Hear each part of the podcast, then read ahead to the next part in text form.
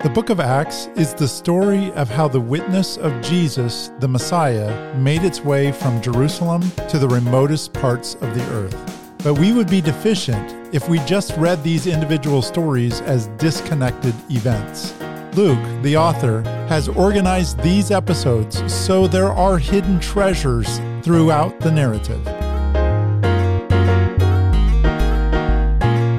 Welcome to episode 42 Introduction to the Book of Acts. Well, we are diving into a new book study. And to be honest, I've not taught all the way through the book of Acts before outside of a New Testament survey course. So this is really going to be fun.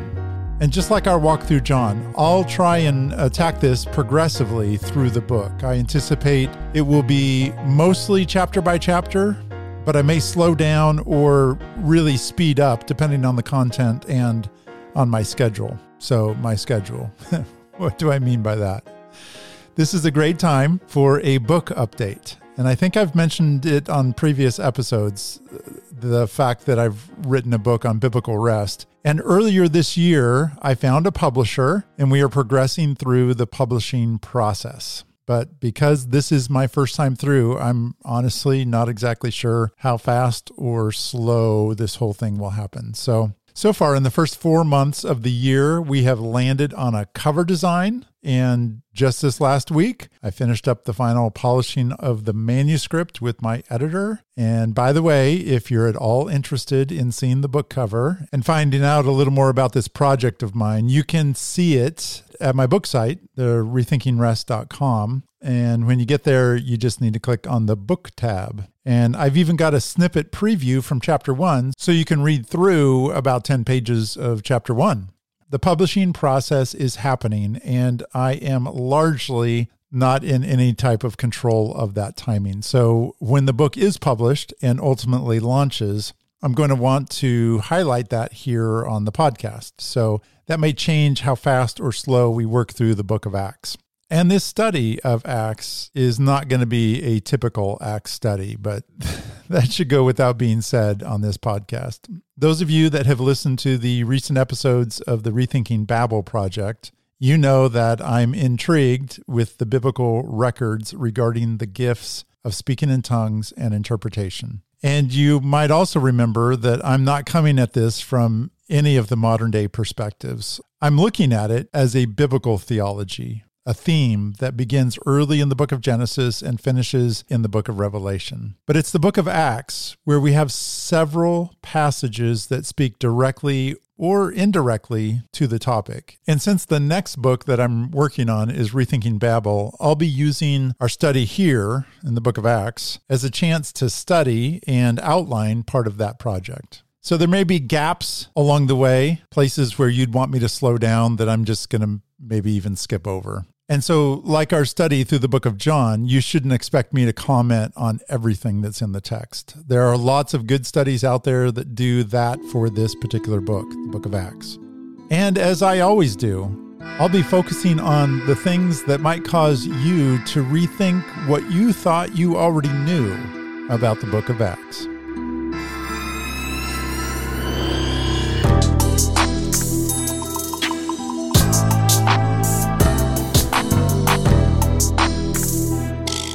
So, when I teach a Bible survey course, I usually begin by spending some time talking about the author and possible dates for when this material was written. And that information is very important for the book of Acts for a few reasons. First, I should probably mention this, and you probably already know that there's a relationship between the Gospel of Luke and the book of Acts. Luke is the author of both, and they were written as a diptych, which is a dual volume account of a wise teacher and his followers. This is something from their culture that happened oftentimes. People would write the first volume talking about what happened when that teacher was around and what he taught, and then a second volume after that teacher had gone and his followers were continuing his work.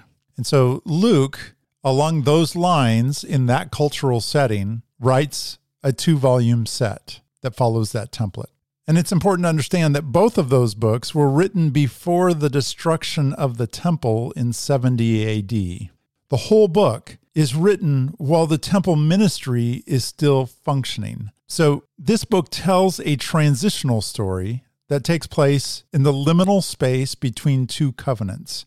Some readers have the perspective that our modern day goal should be to go back to the way the church functioned in the book of Acts.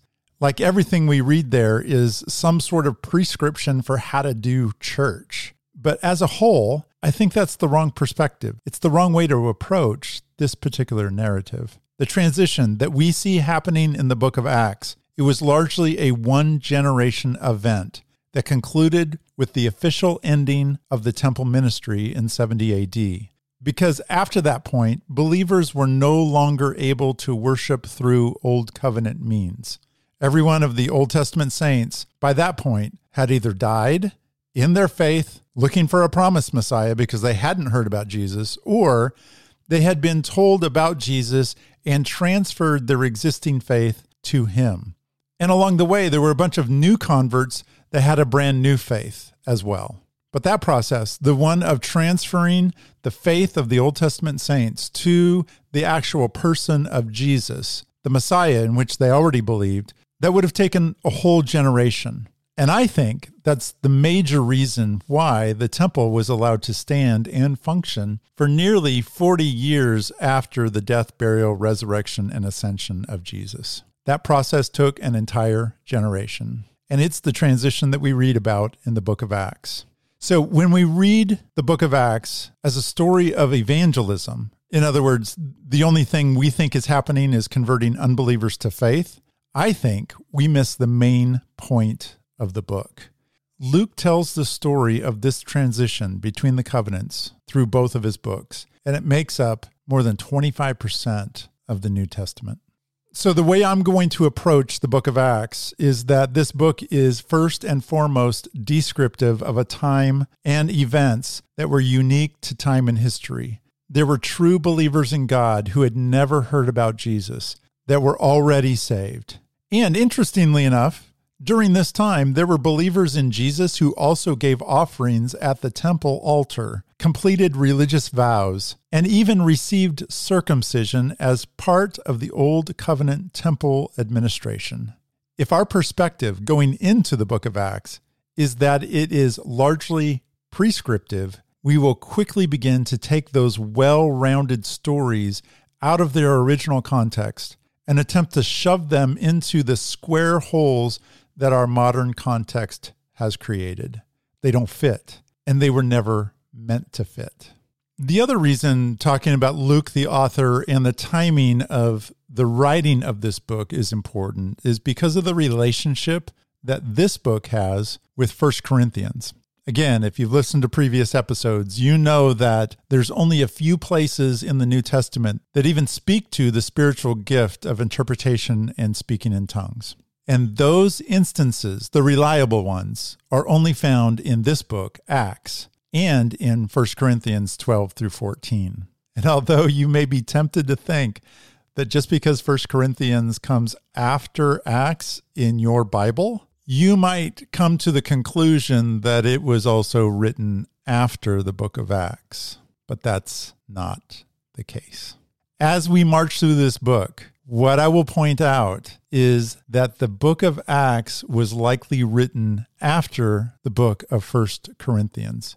Even though it precedes it in our modern Bibles, when Luke sat down and decided to include instances of people speaking in tongues, the letter that Paul had written to the church in Corinth regarding the abuse of speaking in tongues had already been written. And I think we read those the other way around. I think we think Luke is writing first and gives his description of tongues. And then later, Paul goes into more detail about that spiritual gift. And I think if we read it that way, some people have come to the conclusion that what Paul is doing is describing different instances or types of tongue speaking. But Paul had already written that letter first. 1 Corinthians 12 through 14 already existed.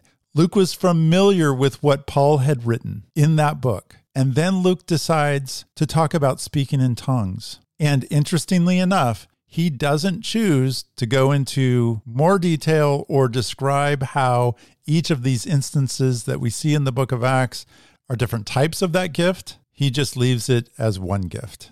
Well, we'll take a look at that context in more detail as we walk through the book. And we will also see that Luke is accomplishing so much thematically in his book. And it's easy to miss if we are hyper focused on trying to apply this book as only prescriptive for our day and not just descriptive of a certain time in history.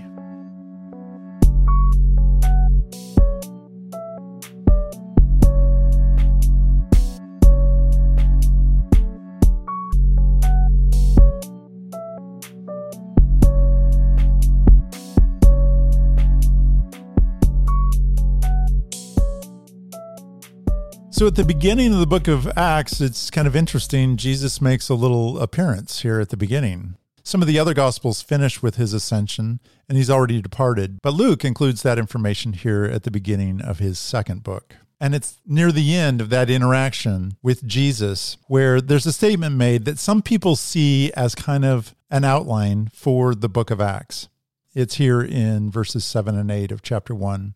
He said to them, this is Jesus talking to his disciples, it is not for you to know the times or epochs which the Father has fixed by his own authority. They had asked him if he was restoring the kingdom to Israel right now. And Jesus' response is uh, the equivalent of that's kind of above your pay grade. But Jesus says this in verse 8 But you will receive power when the Holy Spirit has come upon you, and you shall be my witnesses both in Jerusalem and in all Judea and Samaria, and even to the remotest part of the earth. So, as I said before, it's this verse that is often referenced as a type of outline for the entire book. Uh, the progression begins in Jerusalem, then moves to all Judea, which is the bigger southern region of Israel, which includes Jerusalem, by the way. And then Samaria is mentioned, which in Jesus' day was the midsection of the country. It was just north of Judea, and it separated the southern region from Galilee in the north. Then the verse, verse 8, describes the remotest part of the earth. So it's that progression. The spread of the news will begin in Jerusalem, make its way to the whole southern region, and then make its way north and then to the rest of the world. And scholars have noticed that this is the general progression of the narrative. First few chapters focus on Jerusalem. And then when Stephen is put to death in chapter 7, the focus moves immediately in chapter 8 to Samaria Interesting. And there are three road narratives that take the gospel to the remotest parts of the earth directly following that. So, what do I mean by road narratives? That might sound kind of strange. There are three stories right after the progression of Judea to Samaria. And these three stories involve people traveling on roads. That's it's as simple as that. and each of these stories focuses on spreading the news of Jesus to people that otherwise weren't familiar with the significance of his ministry. It's the spread of the witness. So, what are these stories? And some of you may be already familiar with them, but I'm going to try and give you a context that you may not have considered before. In Acts chapter 8, verses 25 through 39, we have the story of Philip, who has just left Samaria, by the way, and he is called to meet an Ethiopian on the road. And it says it this way the road that descends from Jerusalem to Gaza. And so, if you're not familiar with the layout of the Holy Land, it might be good to look that up on the internet right now, just so you get a picture. I'll put a link in the show notes to a map that shows some of these uh, distinctions and locations. But this is the first road narrative Acts 8, 25 through 39. It's the Ethiopian traveling on the road from Jerusalem to Gaza. Then in Acts 9, 1 through 31, we have the story of Jesus appearing to Saul, who was traveling on the road to Damascus. Directly following that story, we have in Acts 10, 1 through 48, the whole chapter, we hear the story of Cornelius and Peter and that story involves the road between Joppa and Caesarea. It's a road that follows the Mediterranean coastline. So, three road narratives. You might be familiar with one or maybe all of these stories, but if you've only read them as separate events, you likely may have missed their thematic significance in the bigger narrative. And for this significance, this theme that Luke is tapping into, we need to go all the way back to the story of Noah and the flood, because Noah had three sons that were on the ark with him. Their names were Shem, Ham, and Japheth. And after the Tower of Babel incident, the descendants of these three sons largely settled each of the three main continents known at the time Africa, Asia, and Europe. And so their map would not look like our maps today. We have a more sophisticated understanding of what the world is and how it looks. But from their perspective, there were three main continents. If you're not familiar with uh, and O map, and I'm guessing you probably aren't, it's a map from about the seventh century that depicted this type of understanding of the Earth. I'll put a link in the show notes to T and O maps uh, on Wikipedia. You can just Google it and look at images, and a bunch of different ones will pop up for you. And these maps, uh, these T and O maps, show and express the early understanding that the descendants of Ham settled in Africa. The descendants of Japheth landed in Europe, and Shem's descendants settled in the east, in Asia. And for a long time, that's how people thought about the world. And when we come to the book of Acts, which is all about the witness of Jesus reaching the extent of the known world, Luke gives us three road narratives, and the three roads are leading to these three continents. And here's the crazy thing the people on these roads are descendants of the three sons of Noah. These are three individual people that represent much larger groups. So, first, in the biblical narrative, the Ethiopian is from Africa. That's where Ethiopia is. He's traveling from Jerusalem to Gaza. That's the road that leads back to his home in Africa. He is a descendant of Ham. Saul, the next one, in Acts 9, he's traveling on the road to Damascus. He's just left Jerusalem and he's heading east toward Asia. Saul is a descendant of Shem. And you might say, how do you know that? Well, Saul's a Jew. He is a descendant, therefore, of Abraham. And at the end of Genesis 11, right after the Tower of Babel story, the descendants of Shem are listed and it connects Abraham to Shem. So, in other words, biblically speaking, Abraham was a Shemite. And that term may be totally unfamiliar, Shemite, but you might recognize it if we drop the H. Abraham was a Semite, a descendant of Shem. That's how it's landed into our language. And it's unfortunate that the way most people are familiar with this term today is when we add anti to the beginning, anti Semite. That's someone who is against anti the descendants of Shem. And in our modern context, the descendants of Abraham, Isaac, and Jacob, it describes the Jews. So in the biblical narrative, we have the Ethiopian descended from Ham, Saul descended from Shem, and the last road narrative concerns Cornelius, who was Italian. In other words, he's from Europe. and he is a descendant of Japheth. So Luke, the author of the book of Acts, has stacked three road narratives within this story, and they tell the story of three individuals, but much more than just those three. He's telling the story of how the gospel spread to the remotest part of the earth.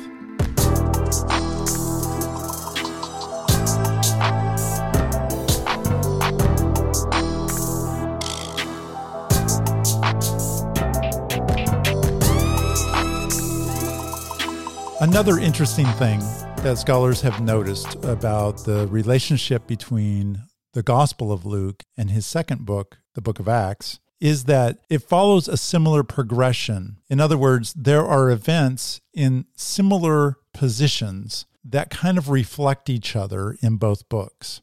I'm not going to go through the whole thing. As we go through Acts, I'll mention these as I see them and as others have pointed them out to me. But just to give you an idea what we're talking about. At the beginning of Luke's gospel, he includes in chapter 3 a story of John the Baptist preaching and then baptizing Jesus. And at that event, the Holy Spirit comes down upon Jesus. And John the Baptist talks about how he baptizes with water, but one is coming who is mightier than him, and he will baptize you with the Holy Spirit and with fire. And then later in that same chapter, as John the Baptist is baptizing people, Jesus is also baptized, and the heavens are opened, and the Holy Spirit descended upon Jesus in bodily form like a dove. And a voice came out of heaven and said, You are my beloved Son. In you I am well pleased. So there's a descending of the Spirit early in Luke's gospel. And if you flip over then to the book of Acts, what happens early in the book of Acts? It's the descending of the Holy Spirit in Acts chapter 2 on the day of Pentecost. And we are to read those and notice the parallelism, the placement within the books of the Holy Spirit descending. I'll just give you one more example of this. Shortly after Jesus' baptism, uh, in Luke chapter 4, starting in verse 14, Jesus uh, starts a public ministry up in Galilee. And he is in Nazareth, his hometown. And you know the story. He goes to the synagogue in Nazareth and he is one of the readers for the day. He's handed the Isaiah scroll. And it's interesting because the passage that he turns to, the Spirit of the Lord is upon me because he anointed me to preach the gospel to the poor. Let me just ask you this What is good news if you're poor? Well, good news is you're not poor anymore. But Jesus isn't talking about finances. Jesus is talking about the condition of your spirit and your soul. So he's reading Isaiah, which says, He anointed me to preach the gospel to the poor. He sent me to proclaim release to the captives and recovery of sight to the blind, to set free those who are oppressed, to proclaim the favorable year of the Lord. And you might not understand the context of that Isaiah passage, but Isaiah is speaking of a fulfillment of the year of Jubilee. We're not going to go into great detail, but the year of Jubilee was this incredible celebration that was supposed to happen every 50th year. And one of the things that happens in the year of Jubilee that Jesus then claims to be the fulfillment of, because right after he reads this, he sits down and he looks at everybody in the synagogue and he says to them, Today, that thing I just read to you, that scripture, it's been fulfilled in your hearing. So, what's Jesus? Jesus is claiming to be the fulfillment of the year of Jubilee. One of the things that happened in the year of Jubilee is that all the land that was originally apportioned to the tribes, if it had been sold or passed on to somebody else for whatever reason, every 50th year, the land was supposed to go back to its original owners, the descendants of its original owners, tribe by tribe. Jesus in Luke chapter 4 announces that he is the fulfillment of the year of Jubilee. Year of Jubilee is not just only about resetting the clock with the land ownership, but it's also about sharing everything. Crops, everybody has access to all the crops because they're just growing naturally that year because we're taking a year off. That's part of the reason it's gospel to the poor because everybody's on similar footing in the year of Jubilee. People are sharing with everybody else. It's supposed to be this picture of what it would have been like in the Garden of Eden had the fall never occurred. Adam and Eve start having kids, large families start developing, and along the way, everybody is sharing stuff. Everybody makes sure everybody has enough. And Jesus proclaims that he's the fulfillment of that idea in Luke chapter 4. And you might wonder, what's the parallel then as we go to the book of Acts? Some of you have already made the connection. In Acts chapter 4, at the very end of that chapter, verse 32, and the congregation of those who believed were of one heart and soul, and not one of them claimed that anything belonging to him was his own, but all things were common property to them. We read this as a prescription. I mean, practically, nobody does this with all of their possessions. But that's not what Luke is trying to tell us. He's not trying to tell us we need to act prescriptively like they did there in Jerusalem at the beginning. What Luke is doing is he's tying together this picture of what the year of Jubilee fulfillment through the followers of Jesus actually looks like. And Luke finishes chapter 4 of Acts this way. He talks about Barnabas, who was a Levite and who owned a tract of land. What did he do with it? He sold it and he brought the money and laid it at the apostles' feet. This is a fulfillment of the Jubilee idea. And by the way, Israel, even though they had been told every 50th year to do this, they never actually did it. So that's why this is such a strange thing happening in the land of Israel because it's kind of prescribed like the year of Jubilee, but they'd never seen anything like this in the land. And it leads into chapter five, the story of Ananias and Sapphira. What did they do? Well, they sold a piece of land and they claimed to give all of the money that they made from that sale to that group of believers in Jerusalem. But secretly, they held a little back. That's not the idea that Jesus is fulfilling. That's not the picture of Jubilee. And their fate was that they lost their lives. He dealt harshly with them as the first breakers of this new covenant. Pictures are very important for Jesus. The way we live our lives here on earth as representatives of Him, as believers in Him, it's highly important that we reflect that which we follow. And at least for Ananias and Sapphira, here early in the book of Acts, Luke is tying their actions in with Jesus' fulfillment of a time and a land where everything is shared equally.